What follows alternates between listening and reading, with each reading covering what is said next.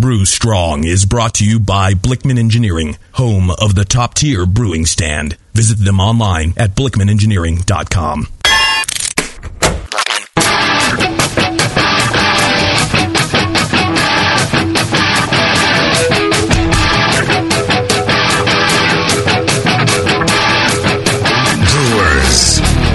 Time for the beer radio you've been looking for. This is the show that dispels myths, tackles the toughest topics, and makes no apologies for geeking out on beer. Hosted by two guys that drink before they think, Jamil Zainasheff and John Palmer. This is Brew Strong.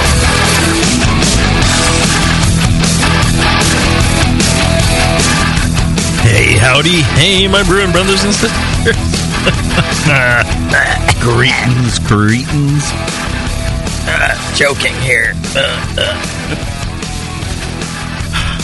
Sounds good to me. Yeah, as you'll notice, Scott, once we're like, on the third hour of drinking and talking, it just becomes an hour of throat clearing, basically. It becomes a drooling mess. So, look what you signed up to do. Yeah. All right. Well, it's entertaining listening to you guys clear your throats, I have to admit. It's a lot more entertaining when I do it. See, watch. See? Yeah, boring. That was nothing. Well, that's what I was saying. Yeah, we're professionals. I hope you know that. Well, I'm learning. We get compensated for this. Have you noticed how furiously I've been scribbling notes on my notepad? No. I thought you were just playing with yourself, but that's all right. If that's what you call taking notes on your notepad, that's fine. That's fine. Got a small pen.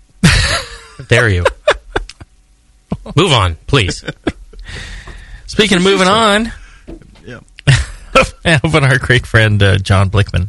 Hey, yes. He knows how to move on like the best of them. That's right. I don't know what that means. And innovate at the same time. And while he's innovating, he's moving on and innovating at the same time. And if you want to move on in your brewing equipment, if you want to move to the next level, yeah, step it up, really become, serious about your brewing habit. Well, then... your brewing addiction, whatever it might be, then I suggest going to BlickmanEngineering.com, Blickman with two N's. And a CH and... Yeah, I mean, the equipment John makes is all designed to, make your brewing more consistent, make it easier to manage, and really does, good equipment really does improve your ability as a brewer to brew more consistent beer. For me, honestly, it makes it more fun. I actually kind of geek out about it, and I find it more entertaining.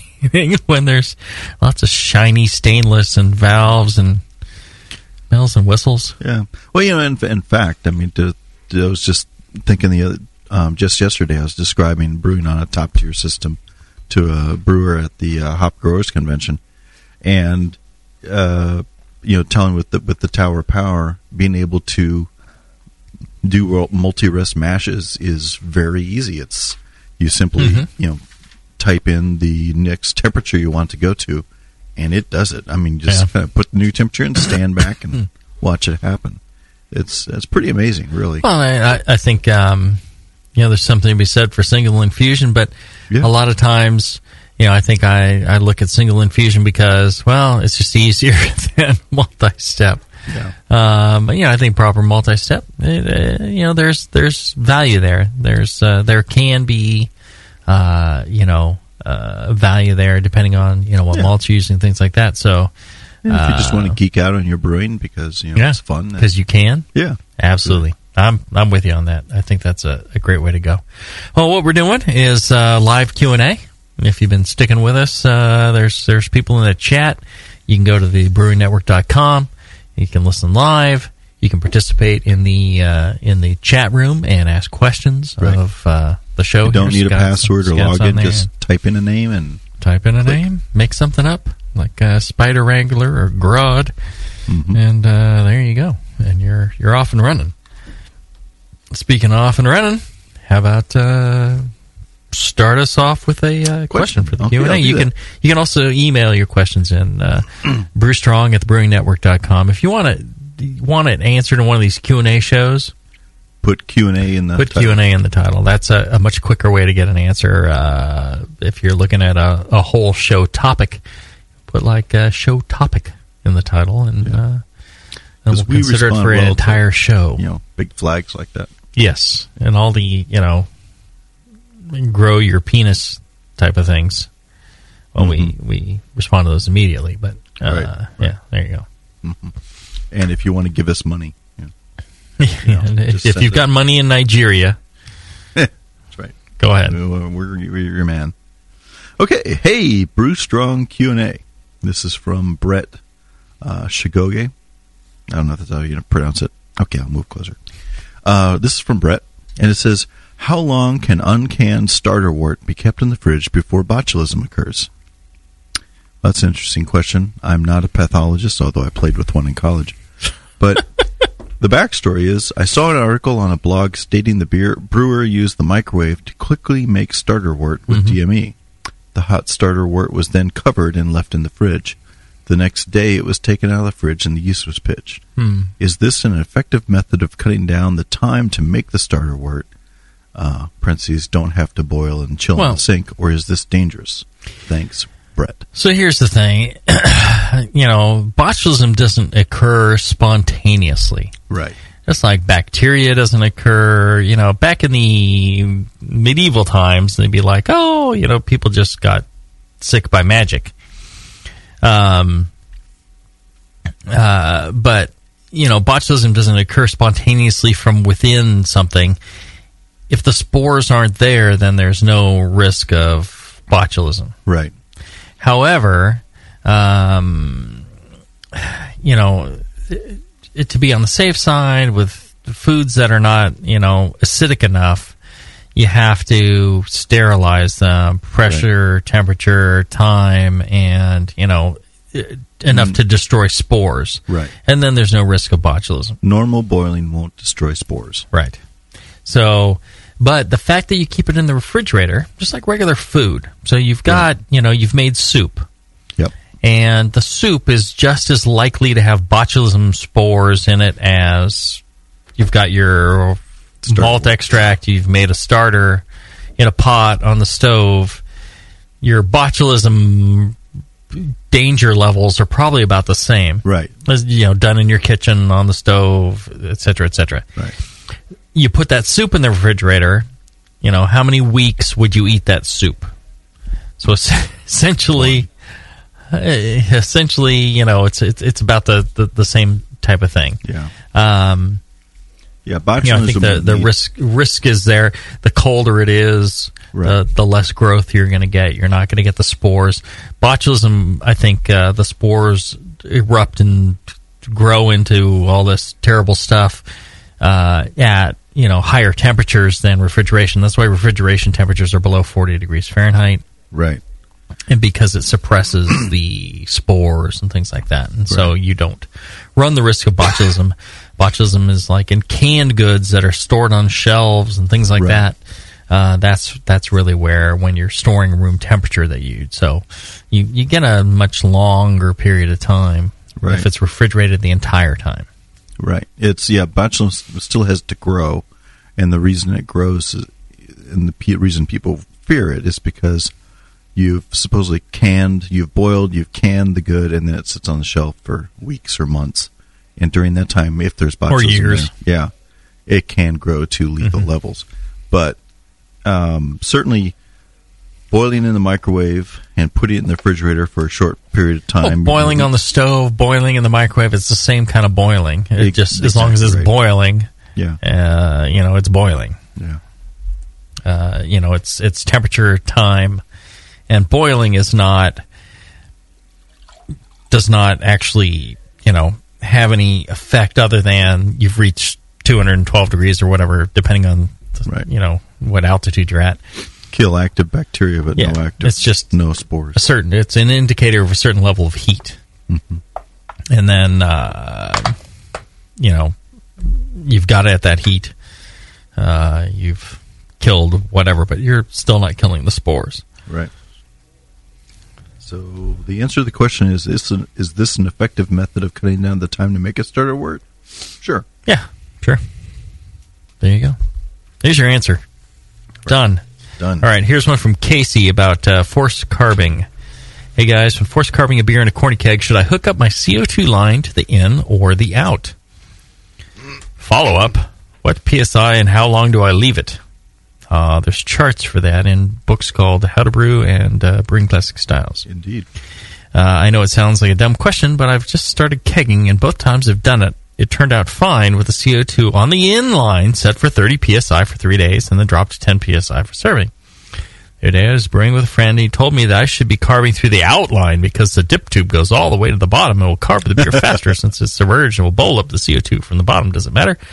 Casey, it does not really matter. The size of the bubbles from the bottom and the difference in carbonation time is minimal. Yeah. I mean, if you do a really fine bubble through a really small stone, centered stone, then maybe you're gaining something, but through the dip tube, no, don't even bother. Just do what you're doing. That's what I always do. I can't imagine you save even 5 minutes going to the out. And then you have to mess around with, because the in and out connections are not the same. You got to have an out connection, and then you got to have an in connection for the serving. You got to swap those things around. You probably lose more time dicking around with it than you do just doing what you're doing. There you go. What's your next one there, Palmer? Well, it's a long one. It's from Robert Block. He's got a long one. Palmer's got a long one. But it's a bottle conditioning question. And he has... Well, let me go into all the accolades he heaps on you. Okay. I'm there you go. That's what I wanted you to read. Yeah. That's why I printed that one out. Jay-Z, I am a huge fan of your throat clearing. All right. There you go. I'm a fan of your huge throat. I discovered you guys about a month ago and have been slowly making my way through the old shows starting in 2005. I recently started listening to Brew Strong as well. I followed Jamil's advice about sanitation and using a Big E starter in my last batch, 2 liters in a 5-gallon batch. I started with the 1050 all-grain pale ale. It started fermenting within 3 hours and seemed to complete after about 4 days. I bottled another batch over the weekend and plan on checking the gravity of the pale ale and bottling if possible. Unfortunately, I dropped my hydrometer and broke it. I tasted the beer and it was not sweet. I bottled the batch after 7 days. I am bottle conditioning with about 1 cup of DME. I paid careful attention to the cleanliness of the bottles and soaked them in Niagara before bottling. I'm not overly concerned about infection. My question is, what is the danger of exploding bottles? What is the probability that the beer completed the fermentation in 7 days? Is there anything I can do to mitigate the risk? They are stored at 68 degrees and it's very constant. Any advice you could give would be appreciated. All right, here's what we're going to do. We're going to take a short break. When we come back, Brew Tattoo will have read the question and we'll have an answer for you. Back after this.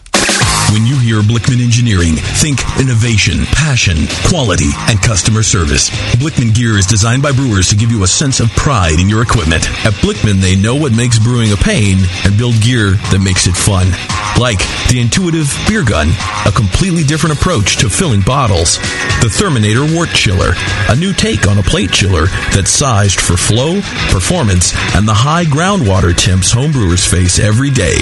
The Brewmometer, a brilliant weldless thermometer design with brewing parameters right on the dial. The Auto Sparge, ultimate simplicity for preventing an overflow or running your mash tun dry. And much more, like the modular top-tier brewing stand, conical fermenters, and their Boilermaker brew pots.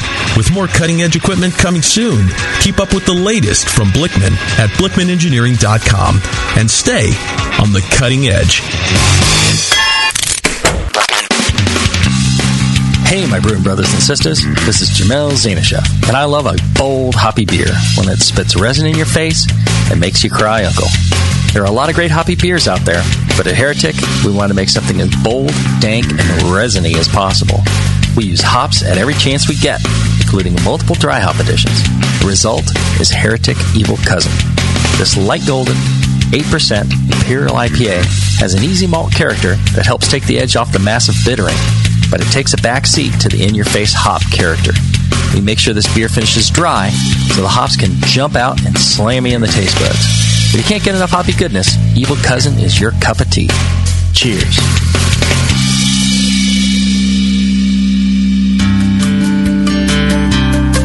Williams Brewing is your online resource for prompt delivery of quality home brewing supplies. Since 1979, Williams Brewing has offered the finest equipment and freshest ingredients and the best customer service in the business. Cut hours off your brewing sessions by using one of our 11 varieties of famous Williams malt extract. Our Williams Belgian Pale Extract is mashed with pure Belgian two-row malt and a small percentage of Belgian wheat malt for an authentic Belgian character you just can't get from other extracts. Or check out our unique fermenters, 2.5-gallon kegs, paintball tank-based draft beer equipment, bottling aids, and much more. We even have our own line of precision hydrometers. Go to WilliamsBrewing.com to browse our vast selection. That's WilliamsBrewing.com. Orders placed by 3:30 p.m. Pacific Time ship the same day. Brewing is easy, the Williams way. Getting tired of that same old handcrafted beverages day after day? Are you looking for something with more diversity than your normal beer? Fellow BN Army member Michael Fairbrother, owner of Moonlight Meadery, is reviving an entire beverage category, mead! The meads at Moonlight Meadery are all handcrafted from the finest honey on the market and are perfect for any occasion, like weddings, baby showers, or... Excuse me? Mead is not your average girly drink, mister, and Moonlight Meads can be enjoyed anytime, anywhere. Football games with the guys. Yeah. Barbecues with the guys. Yeah. Operating power tools with the guys. Yeah. Actually, sir, that's really dangerous. Good point, son. Next time you have something to celebrate or are just looking for a new tasting experience, pick up a bottle of mead from Moonlight Meadery. Now in 21 states, making over 60 varieties of mead from dry, semi-sweet to sweet. Break out of that craft beer lull. Grab a bottle of Moonlight Mead. Can't find some? Then ask. No, make that demand some. Yeah!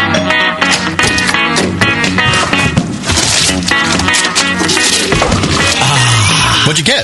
More brewing ingredients? Yep. You know what I love about Brewmaster's Warehouse? The $6.99 shipping. Well, yeah, but... Oh, the in-store classes for beginning brewers. Yeah, that's cool, but... Oh, the brew builder. Creating and saving your recipes online is awesome! No, Yes, but... The cheese-making supplies. No. Oh, the wine-making supplies. Oh, the distilling equipment and liquor flavorings. All that stuff is awesome, yes, but what I really love is that the guy who runs it is totally hot. And that brew builder software is awesome. Oh, yeah.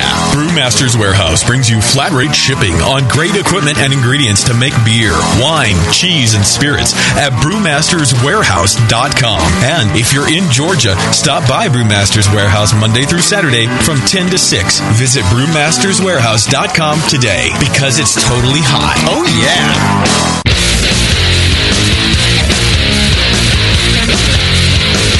Back to the two guys that know how to turn beer into beer. This is Brew Strong. All right, we're back. We're doing a live Q&A. Here, me and Palmer and Scott and our good friend, Brew Tattoo, who has an answer to... our bottle conditioning question. Robert? Or? Robert Block says... Robert's question on bottle conditioning. What do you say in this case? I say to Robert that he has got no problem whatsoever. I think he's okay. You know, all the conditions that he spelled out in his email, he's got no problem. He's good. Should be fine. I mean, the only thing I can say was, you know, it's not going to hurt anything if you give it a little bit more fermentation time. Mm-hmm, mm-hmm. You know, another week, and you're fine. Right. Well, it depends on the yeast too.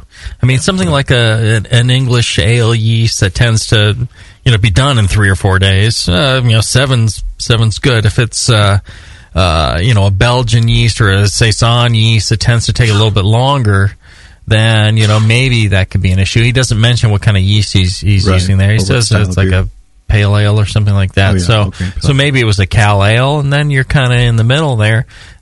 So that would be fine. But yeah, I agree. In general, I think you're right that there's probably nothing to worry about there.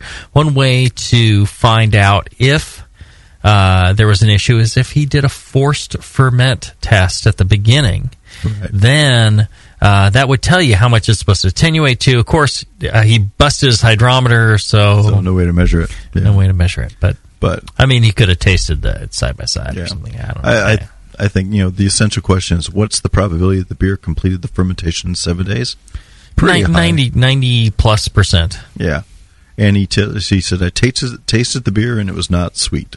Yeah. So he's good. There's probably nothing wrong. Yeah, and especially when it's not carbonated, you taste it and it doesn't taste sweet. That means it's pretty dry once you carbonate it. I think... there's no need to rush this, though. I mean...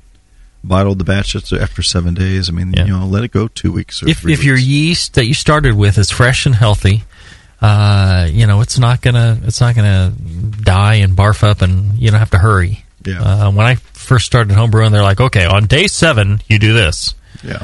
Had no input onto what it looked like, what you were doing, what yeast strain, what the gravity was. You just always day 7 you do this, day 14 you do this, and it was just like a fixed thing, which made no sense to me. I would say that. Sorry. Okay. I would say that he has said that he has tasted it. Uh-huh. And that is key, right there. Yeah. He's tasted it. Yeah, he's got some measurement at least, some sensory evaluation. I'm a big believer in tasting your beer at every stage. Mm-hmm. You know, your runoff, you can taste it when it's done. Mm-hmm. Your wort, you can taste it. And you know what it tastes like, and you stick your finger in your belly button, you taste it. Oh yeah, well that's nice. You know, and then you taste your finished beer, mm-hmm. In the fermenter, mm-hmm. and you get an idea for what that tastes like compared to as fermented or as carbonated. Mm-hmm. It's got a different flavor every step of the way, and your ingredients too. Taste your ingredients at every step of the way. You know your raw malt and everything else. Mm-hmm. You get a good feel for it, and you know when it's done without. If you break your hydrometer, right, and you taste your beer, and it's like, hey, that's done. You're good, right? Yeah. I agree with you 100%. If you've been doing that, if you've been tasting everything as you brew, every time you brew, you should be tasting everything. Like Brew Tattoo's saying, when you run into a problem where you don't have equipment, you broke your hydrometer, you can taste it and go, oh no, that tastes done. Yeah, that's right. And, so, experience is a good guide, and tasting is as well. All right. I know we got some people in the chat that are anxious to ask some questions while we snap one of those off, Scott. All righty. This one's from the Matt Smith. He said, I ferment with a temperature control in a dedicated fridge with a therm wrap. I usually only have one carboy at a time, but is it safe to assume that if I have two carboys in the fridge and only one being controlled... will the ferment condition be identical to the other carboy, in other words? No. Unless the fermentation conditions are identical, no. Same yeast, same pitch rate, same gravity, same sugar makeup, same oxygen levels, same nutrient levels. There's no guarantee that it'll be the same. It might be close. If you start them both at the same time, like let's say you're making 10 gallons of beer, and you split your wort into two carboys, and you do your best to pitch equal amounts of the same starter and oxygenate them the same, and then put them in the same fridge and like that, then yes. But if you got one beer going, and then you brew the next day, and you're brewing a different style of beer with a different yeast, and you put that in there? No. He said 10-gallon batch split, same beer, same yeast. He just added that. There you go. Yeah. Then I think, yeah. Okay. Push them together so they're touching. And, you could also wrap, some bubble wrap or something around it. But, yeah. Reasonably the same. Yeah. Yeah. But if they're different beers, no. Because sometimes people think... And the reason I jump on that is because people think, well, the room is at 65, so my fermentation's at 65. Well, it's like that has nothing to do with it.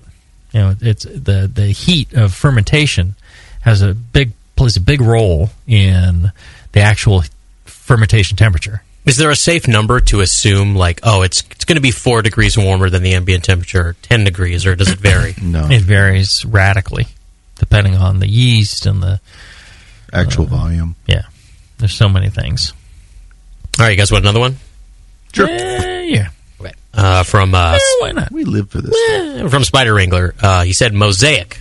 Have you guys used it? Have you had beer with it? Yes. Any suggestions on how to make the flavor and aroma characteristics work using other hops to complement or build up certain flavors, etc.? He said, for reference, some of the descriptors he's heard includes grassy, earthy, herbal, citrus, cedar, floral, pine, tropical, spice, stone fruit. You know, it's ironic they have a hop mosaic virus, and then they name a hop variety after that. Right. I got a lot of the stone fruit, tropical, you know, cedar out of that. Our good friend Tasty McDowell did a mosaic beer and was kind enough to part with some samples. And the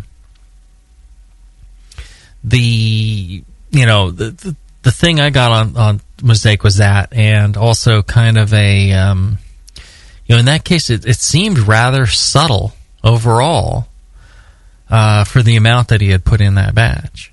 I thought it was kind of a restrained, kind of, all those characters were present, but compared to, say, another tropical fruit variety, or. Yeah, it was quite stone fruity, peachy, tropical fruity, passion fruit, a lot of passion fruit. Okay. In that, so I don't know. Whatever you use that, and I like the combination. I guess is the question: what kind of beer would you use that in, or how would you? Yeah, well, he didn't ask that directly, but that seems like a good question. All right. Hey, coming up with the questions and answering them. Could I be any better? Bases. Right. No, I think, what I like is, the caramel characters, kind of like, a caramel candy character with the tropical fruit. We do that in Evil Twin. I try and have a lot of caramel and a lot of tropical fruit, and I think the two go together really nicely in a beer. So that's one of the things I go for. And I think the beer I tried it in was just kind of like a blonde, kind of pale ale-ish beer. But I think a little more... And the weird thing was, in that one, I thought, like, the caramel kind of... I got to backtrack here, because I thought the caramel kind of countered it. But in general, maybe it wasn't enough of both. I think if you're going with a subtle character, go with a pale, blonde, don't use a lot of crystal malt. If you're going to go overboard and totally blast it with those hops, then maybe some caramel to kind of bounce get that dessertish kind of thing going on. I don't know. I don't know what I'm talking about. So. All right. Good couple of questions. Who's next? Let's see. Ricky. Hey, guys. Can too much headspace in the fermenter, primary and or secondary, affect the yeast flocculation?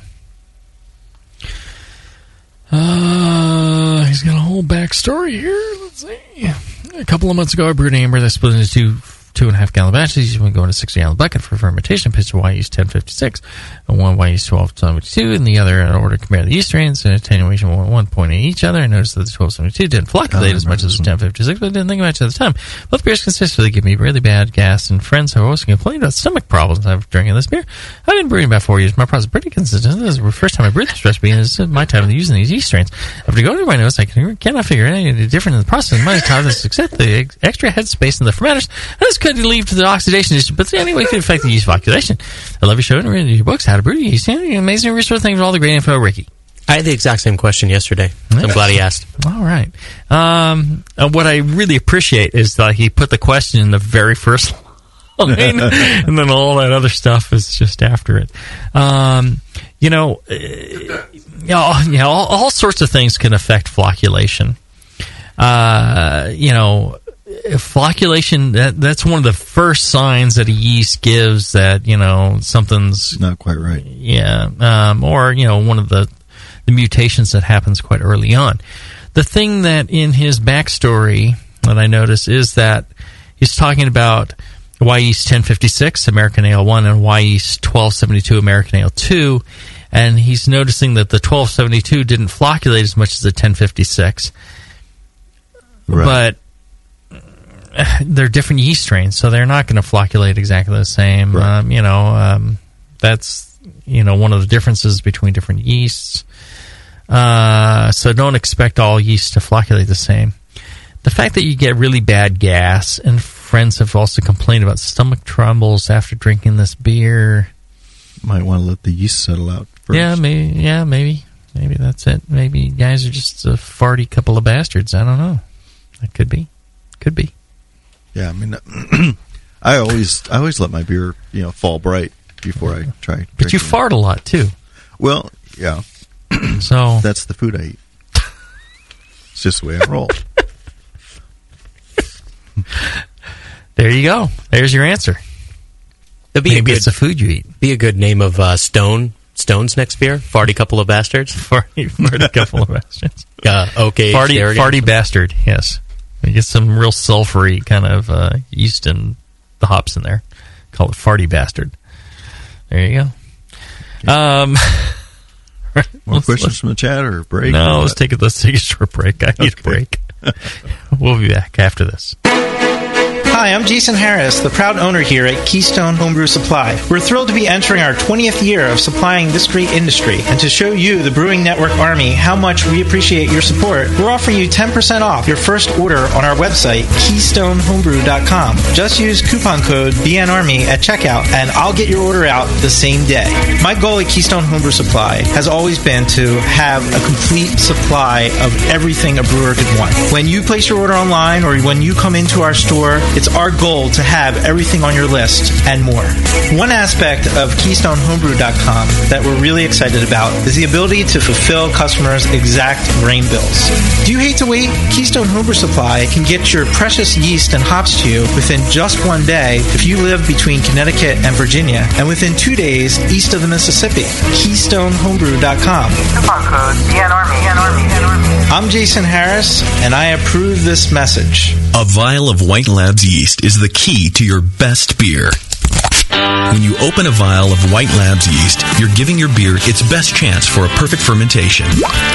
In addition to their already incredible variety of yeast, White Labs is proud to announce WLP 90, San Diego's super yeast, now available year-round. WLP 90 is super clean, super fast fermenting, with low esters and has a neutral flavor and aroma profile. It's alcohol tolerant and highly flocculent. For more of the latest White Labs news, click over to whitelabs.com, where you can read reviews of yeast, learn in the lab section, and join the customer club. And if you should find yourself in San Diego, White Labs has a brand new training facility for craft brewers and home brewers alike. Whitelabs.com. Discover yeast, nutrients, enzymes, and more for commercial breweries, home brewers, and homebrew stores. White Labs. It's all in the vial. Hi, I'm Jamil Zainasheff, and in addition to my work on the Brewing Network, I write the style profile column in every issue of Brew Your Own magazine. Hi, I'm Sean Paxton, and when I'm not prepping for the Homebrewed Chef on the Brewing Network, you can find me writing articles on how to cook with your home brew for Brew Your Own magazine. Greetings, cretins. This is John Palmer, and when I'm not writing for Brew Your Own, I'm reading it. John Palmer, Sean Paxton, Jamil Zainasheff. If you love listening to them on the Brewing Network, you'll love reading their articles, tips, and recipes in the pages of Brew Your Own magazine. Join Jamil, John, and Sean 8 times a year in Brew Your Own. And when you subscribe to BYO on the Brewing Network website, half of your subscription price goes right back to the BN to support great beer and food programming. So sign up for Brew Your Own magazine through the BN website today so you can listen and read your way to better homebrew. For nearly 15 years, homebrewers have been served by one place in Michigan where you can buy yourself a serial killer grain mill. Adventures in Homebrewing. Did you try all those great Michigan beers at the National Homebrewers Conference in San Diego or Seattle? Adventures in Homebrewing delivered. Did you see a great false bottom in your buddy's cooler or brew kettle? Adventures in Homebrewing delivered that. And did you see that great custom-built brew stand? Yep, Adventures in Homebrewing delivered. Since 1999, Adventures in Homebrewing in Taylor, Michigan, Ann Arbor, Michigan, and online at homebrewing.org has been serving home homebrewers across the globe. Check out their innovative 2.5-gallon keg with metal handles, great homebrew kits, and the fully adjustable Serial Killer grain mill. Visit them in Philly for the 2013 National Homebrewers Conference. Not going to make it? Check out all the fun of Adventures in Homebrewing at homebrewing.org. For a limited time, coupon code BNETWORK will slam 10% off your order. Bam! Adventures in Homebrewing. Join the adventure at the Great Lakes Home for homebrewing supplies. Online at homebrewing.org. And don't forget coupon code BNETWORK for a limited time. Join the adventure today. Are you a hophead? Beer lovers of all stripes will love Brewers Publications' latest release, IPA, Brewing Techniques, Recipes, and the Evolution of India Pale Ale by Mitch Steele.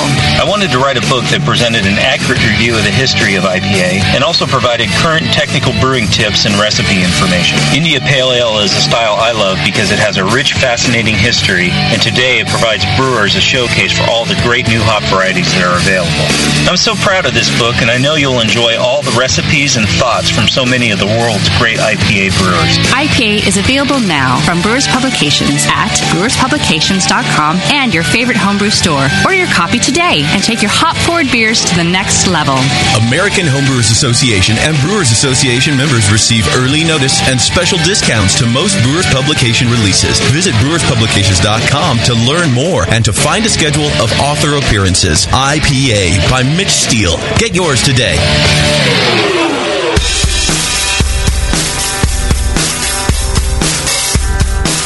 Back to your hosts, Jamil Zainasheff and John Palmer. Putting the testicles in technical. This is Brew Strong. All right, we're back. We're enjoying a fine, balmy evening in lovely downtown Martinez. And, we're listening to the lovely sounds of the train.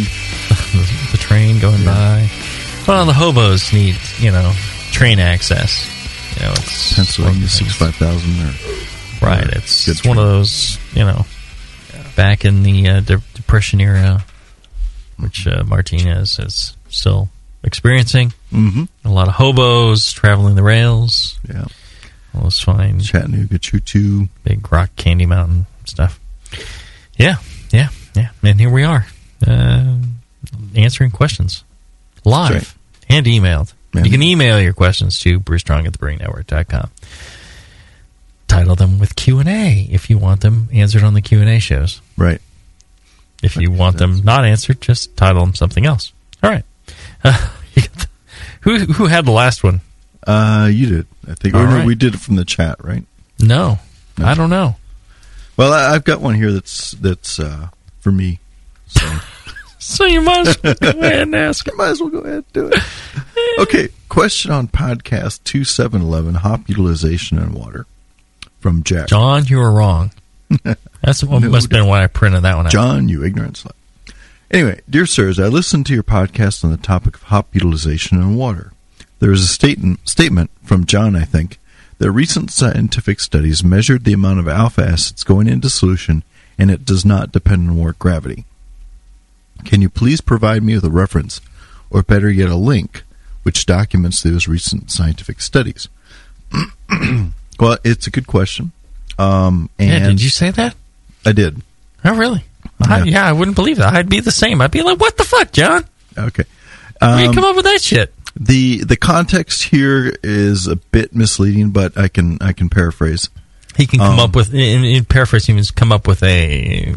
bullshit answer to kind of smooth that over. All right, go ahead. That statement was from a couple of papers that Tom Schellhammer put out. Mm. And these were in the ASBC, I think. Or it might have been MBA, but I think it was ASBC and American Society of Brewing Chemists.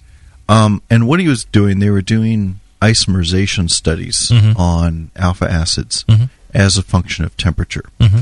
They did examine different work gravities and found that there is no difference in the amount of isomerization that occurred at gravity A versus gravity B. And I don't remember what those gravities were at the moment. Mm-hmm. So it's just really, isomerization is one thing, but it's also the dissolution of the material in the solution that is maybe affected. So isomerization, solubility is different than the isomerization, which is a rate, really. Right. Yeah. So that's not affected, but the solubility is, and that in turn affects the overall IBUs. Right. And solubility is affected by inverted gravity. So while I can't really I can't really provide a link, but they were written by Tom Shellhammer. Mm-hmm. And the other thing I wanted to mention was that while the rate... You're right. He was wrong. No. The isomerization rate is constant. Dependent on temperature. No.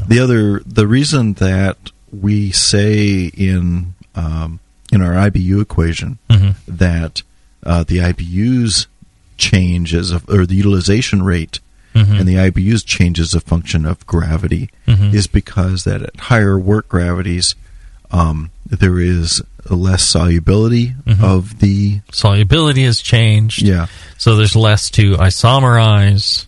Right, but also that at higher work gravities you have higher amount of break material, and these alpha acids, which are largely insoluble, have more surface area to stick onto in a higher gravity, therefore higher protein break.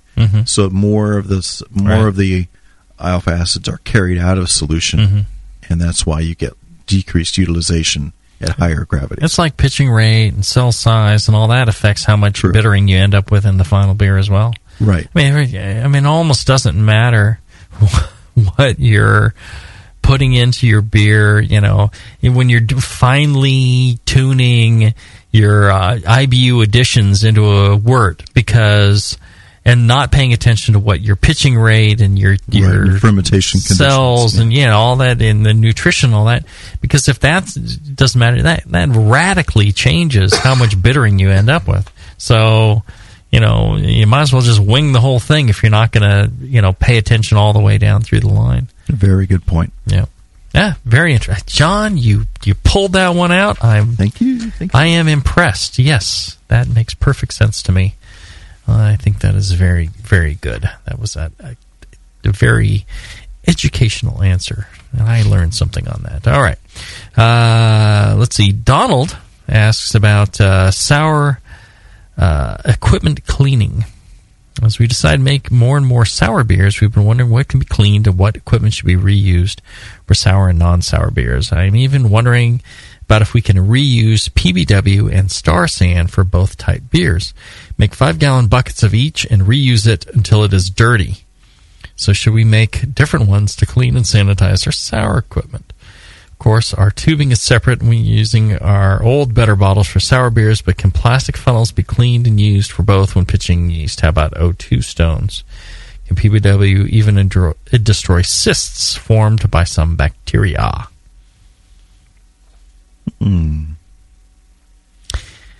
If you're using something until it's dirty, I mean, once it's dirty, that's too late. Right. You want to change it out before it's dirty. I mean, the meaning of the word dirty. So maybe it's like, they don't want to use it because it's about to become truly dirty. Yeah. Would you make separate PBW and StarSan? They're different things. I would not worry about reusing the same PBW in both, although I guess you would have some carryover bacteria, but the purpose of PBW is to clean material off of it. It's the cleaning thing. Yeah. And if you're rinsing thoroughly and it's effectively cleaning still, then that's fine. But it's not a sanitizer. But StarSan, again, it should be killing off what's going. For me, I wouldn't. I think it makes perfect sense that you could use it again for both, but I wouldn't just because, again, like the guy who was worried about the scratches in the bottom of the corny keg, right? This one would faze me, unlike that one. Yeah.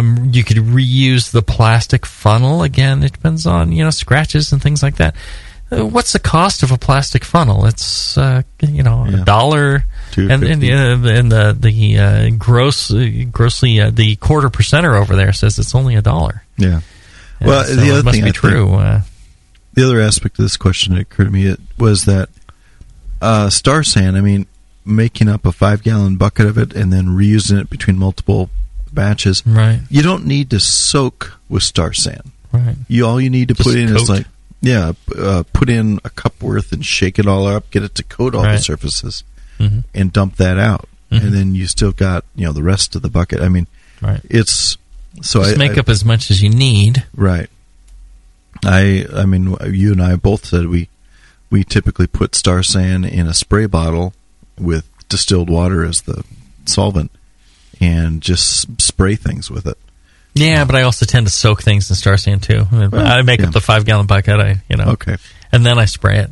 Okay. Spray my hands, spray my face, my body. I glove up. Yeah, I just on the mask. I just spray, and I don't have any infection problems with it. But so you say yes. Okay. Well, there you go. Can PBW destroy cysts formed by some bacteria? I don't know if it can denature the proteins that form the cyst walls or something, right? I suppose it could. Yeah, I wouldn't count on it, but. I would be a good question for our friend John Herskovitz. There you go. All right. Moscow, we got anything from the chat? Yeah, there's a couple more. One of them is kind of a funny question. It is, I'll read a question about sours first. Can pressure impact... I'm going to get to that one. It can pressure impact the sourness of a lacto inoculation. So he inoculated wort... This is from Greg Loves Beer. He inoculated wort in a keg and did not vent the pressure for a week. The sourness was very low. Was that because of the pressure? I don't think so. Probably just because of the time. Yeah, that, temperature... Time, temperature, inoculation rate, substrate, things like that. But... pressure affects all organisms. The function of cells and anything. The amount of pressure changes. Especially with the buildup of the excrement, essentially, of the process from bacteria or from yeast. It's like yeast put out all the CO2, and when you trap that and you keep them under pressure with all the CO2 waste. Mm-hmm. It tends to suppress their activity.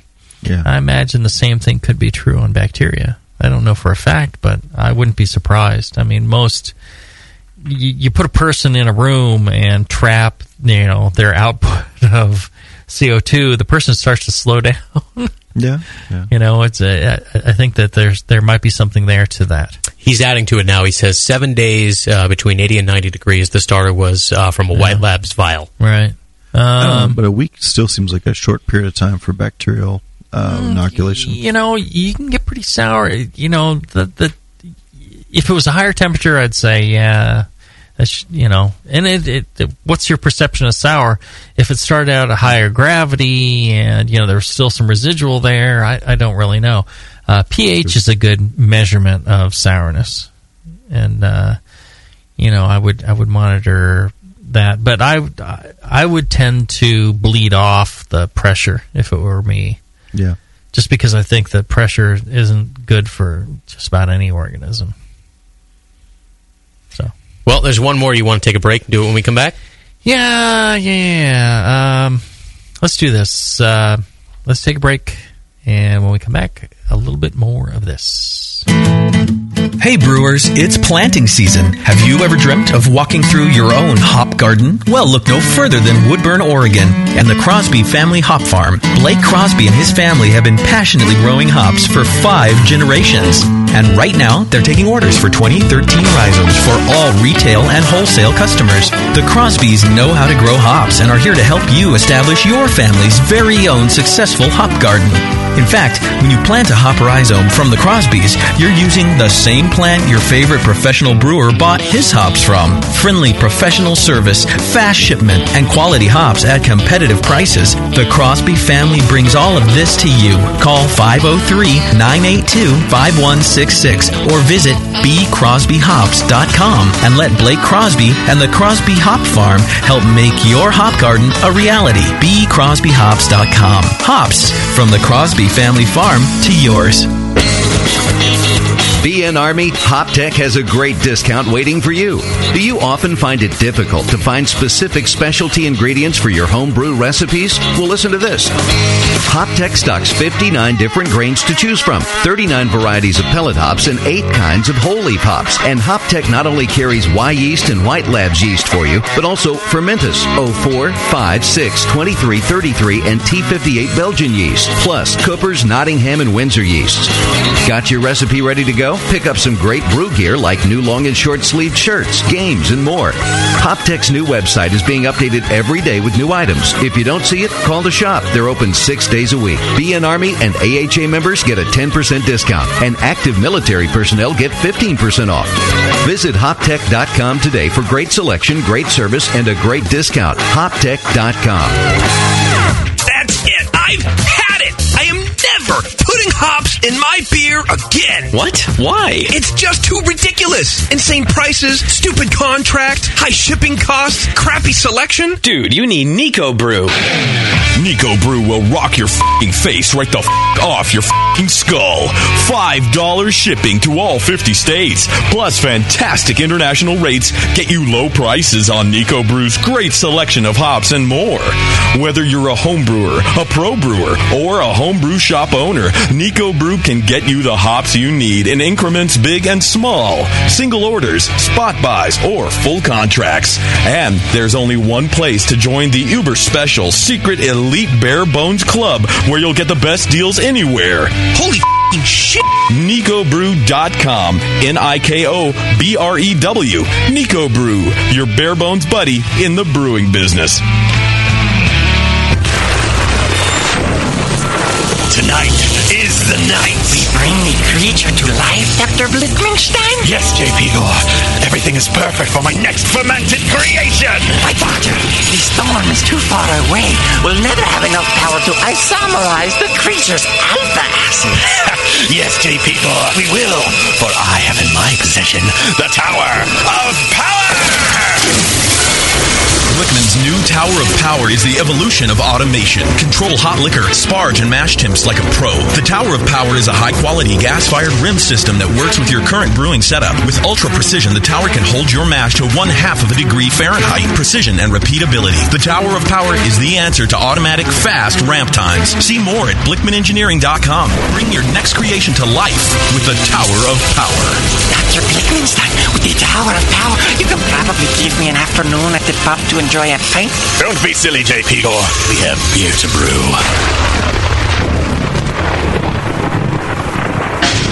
When I order a beer, I want my server to know more about it than I do. I want someone who enjoys good beer and loves helping others enjoy it too. I want someone who knows how to pour a perfect pint for any beer style. I want a Cicerone. The Cicerone certification program is creating the type of people who help you enjoy great beer. Home brewers and craft beer lovers know beer is more flavorful and complex than ever, and it takes some serious knowledge to store and serve beer right. Cicerones know beer. There are 3 levels in the Cicerone program: Certified Beer Server, Certified Cicerone, and Master Cicerone. Cicerones are truly the sommeliers of beer. The best beer locations have a certified Cicerone on staff. Relaxed and unpretentious, Cicerones are tested on storing and serving beer, beer styles, flavor and tasting, the brewing process and ingredients, and pairing food with beer. Learn more about your next beer guide at Cicerone.org. Certified Cicerone, because it takes top talent to present a perfect pint. All right, BN Army, it's trivia time. What's the only homebrew shop with over 1,000 recipe kits, $4.99 shipping on orders over $100, and is also home of the Wolf shirt? The one and only answer is Austin Homebrew Supply. For over 20 years, they've specialized in creating recipes such as the best-selling Texas Blonde Ale, Apocalypso, Hot Bomb 2.0, and a Double Chocolate Stout. And they just recently unveiled their small grain kits that produce 1 gallon of beer. Visit AustinHomebrew.com HopTech.com to browse their extensive catalog of equipment and ingredients. They also have mini clone recipes of your favorite commercial beers. They're the exclusive retailer of BrewVent yeast fuel as well, yeast nutrient, and the all-new bodybuilder. Follow Austin Homebrew Supply on Google Plus to participate in video hangouts on popular brewing topics. So visit AustinHomebrew.com today and make sure you sign up for their weekly email with news and specials. Austin Homebrew Supply, AustinHomebrew.com. Back to the beer guys that make other beer guys look like wine guys. Brew Strong. All right, we're back. We're enjoying each other's company here. And if you want to enjoy the company of your fine friends, I suggest going to adamandeve.com. Right. Pick up something sensual for you and your friends. No, seriously, you can go to our fine sponsor, Adam and Eve. Uh-huh. You use the offer code Jamil, Jamil. You're going to get 50% off just about any one item. You pick an item, 50% off. Okay. You know, get the giant whatever you want, or the... Get the party pack of condoms. Or party pack, or the grande size, whatever. 50% off. Or DVD. And once you've got that item in your cart, you're going to get a free extra gift. You're going to get free shipping, and you get 3 free DVDs of your choice. That's pretty good. That they're of your choice, right? It's not just like the pig fucker thing. It's you get to choose from genres such as anal, amateur, Asian, big breasts, big butts, bisexual, chunky, co-eds, fetish, gay, interactive, POV, lesbian, MILFs, etc. Yeah, your choice. Okay, I'll. Again, the free shipping, all that stuff. You can even do this from your mobile phone. You can go to adamandeve.com. You can shop from your phone. Look at this. The quarter percenter over there, he's already ordering up a big six-pack of dildos. So you go to adamandeve.com, offer code Jamil, 50% off one item, 3 free adult DVDs, a free sensual gift, and free shipping. All that stuff, one item, 50% off.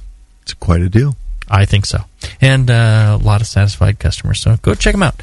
If you got something that a friend to experience good things with, Adam and Eve could make it a little bit more fun. Go check it out. That's what Palmer and I use all the time, Adam and Eve. Right. You know, going off to JBF together or NHC together. We always... We started off with a visit to adamandeve.com. But my wife drew the line at using my name for the offer code. Yeah, they didn't want too many Johns on the Adam and Eve's. All right.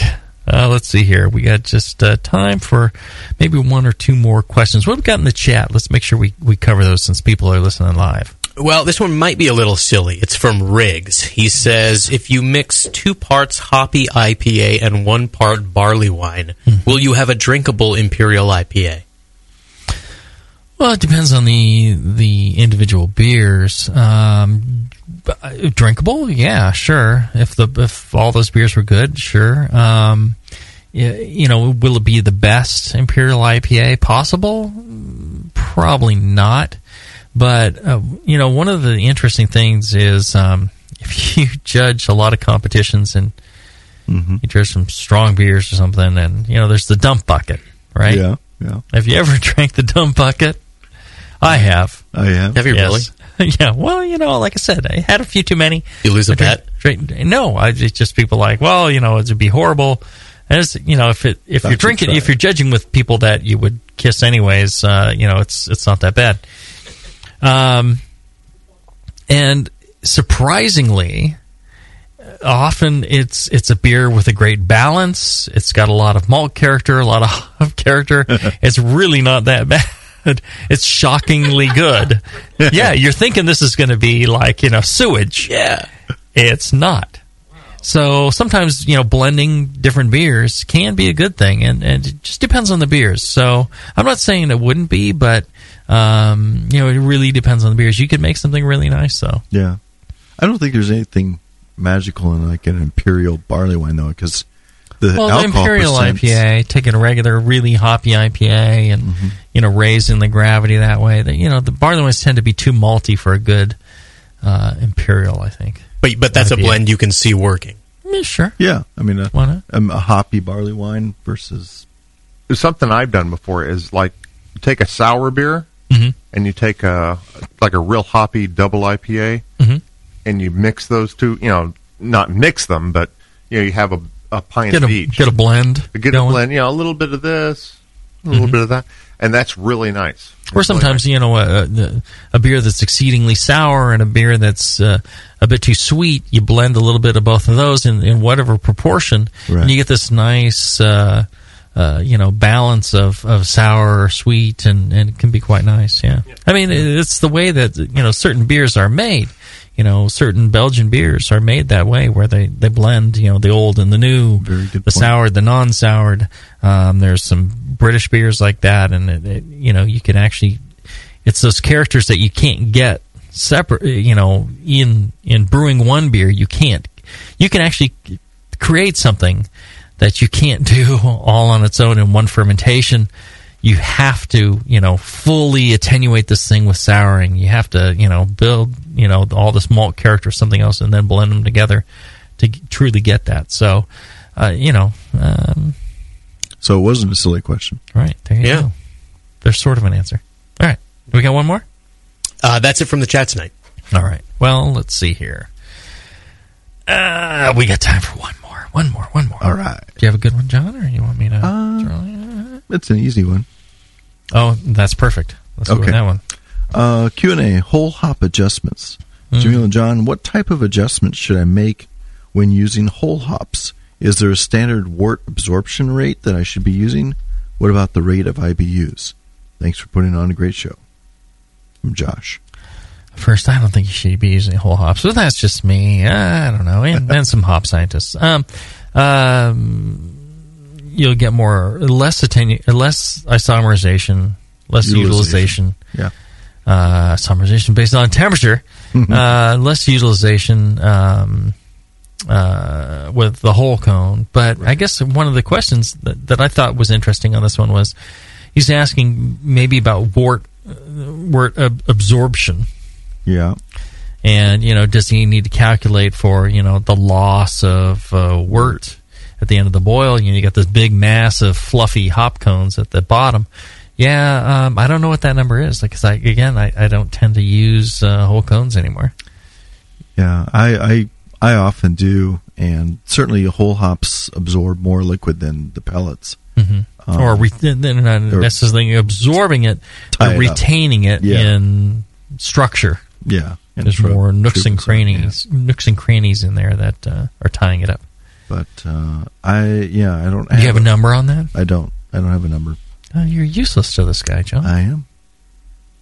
But I get that all the time. You're supposed to just guess and just claim it's precise. Say, well, I've measured it. It's 0.6. It's apparently 8%. Yeah. 8%. Sounds good. To turn the question around a little bit, we commonly talk about 10% more utilization from pellets, right? So that's just a number that's been thrown around for years. Yeah.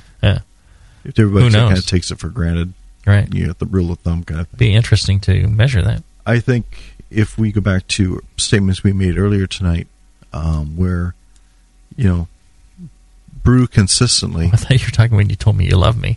No. All right. I totally messed up. All right. But brew consistently and adjust from there. So. Right. You know, it. Don't look to us for a standard word for an answer. Yeah. Because we don't have one. So keep track of your results. Yes. And again, like you're saying, I guess, you know, the difference between pellets and whole hops may be eaten up by a different pitching rate. Yeah. You know, when it comes to fermentation. Right. Or, you know, definitely by a yeast strain. Mm-hmm. If you go to White Labs and try, they've got a whole bar there now where they'll take the same wort and they'll pitch like 10 different yeasts in it, and you order by yeast strains. Yeah, and you can try all these. You will swear that they're completely different worts. You'll be like, well, there's no way this was the same IBU wort as this one. It seems like it's half the bittering. Right. It seems like it's twice the bittering. It seems like it's, got a bunch of crystal malt in it. It seems like it's got none. It seems like it's got, a huge amount of late hops. It seems like it has no late hops. All this is done by yeast. Yeah. It's a radical differences. So if you're not paying attention to that, then, maybe this difference between whole hops and pellet hops is imagined in some people. I think there is some difference in utilization, just the exposure of... No, I don't think it's enough difference to be able to calculate it. Yeah. Without tying every other factor down first. So there you go. There's your answer. All right. Another fine show. I think, we're very professional. And we drank far more than we should and enjoyed ourselves. Far less than I often do. No, I enjoyed myself a lot. Okay. I always enjoy myself doing the show, man. That's true. Right. I had a great time. So if you enjoyed this show, go check out our sponsors, especially BlickmanEngineering.com. Blickman with 2 N's. Fine gear to innovate your home brew. And check out the Brewing Network store. There's books, there's DVDs, there's shirts, hats, glassware, all sorts of great stuff that you can pick up there. And when you do, it helps support the shows of the Brewing Network. And you can continue to get this stuff for free. So don't hesitate to do that. And check out great things like Brew Your Own magazine. We all tend to write for that here now and then. And if you sign up for a... subscription through the Brewing Network, go to thebrewingnetwork.com and sign up for the Brew Your Own magazine. Half that subscription price goes back to the Brewing Network to support the show, and you get a great magazine. So check it out. Till then, brew strong, everybody.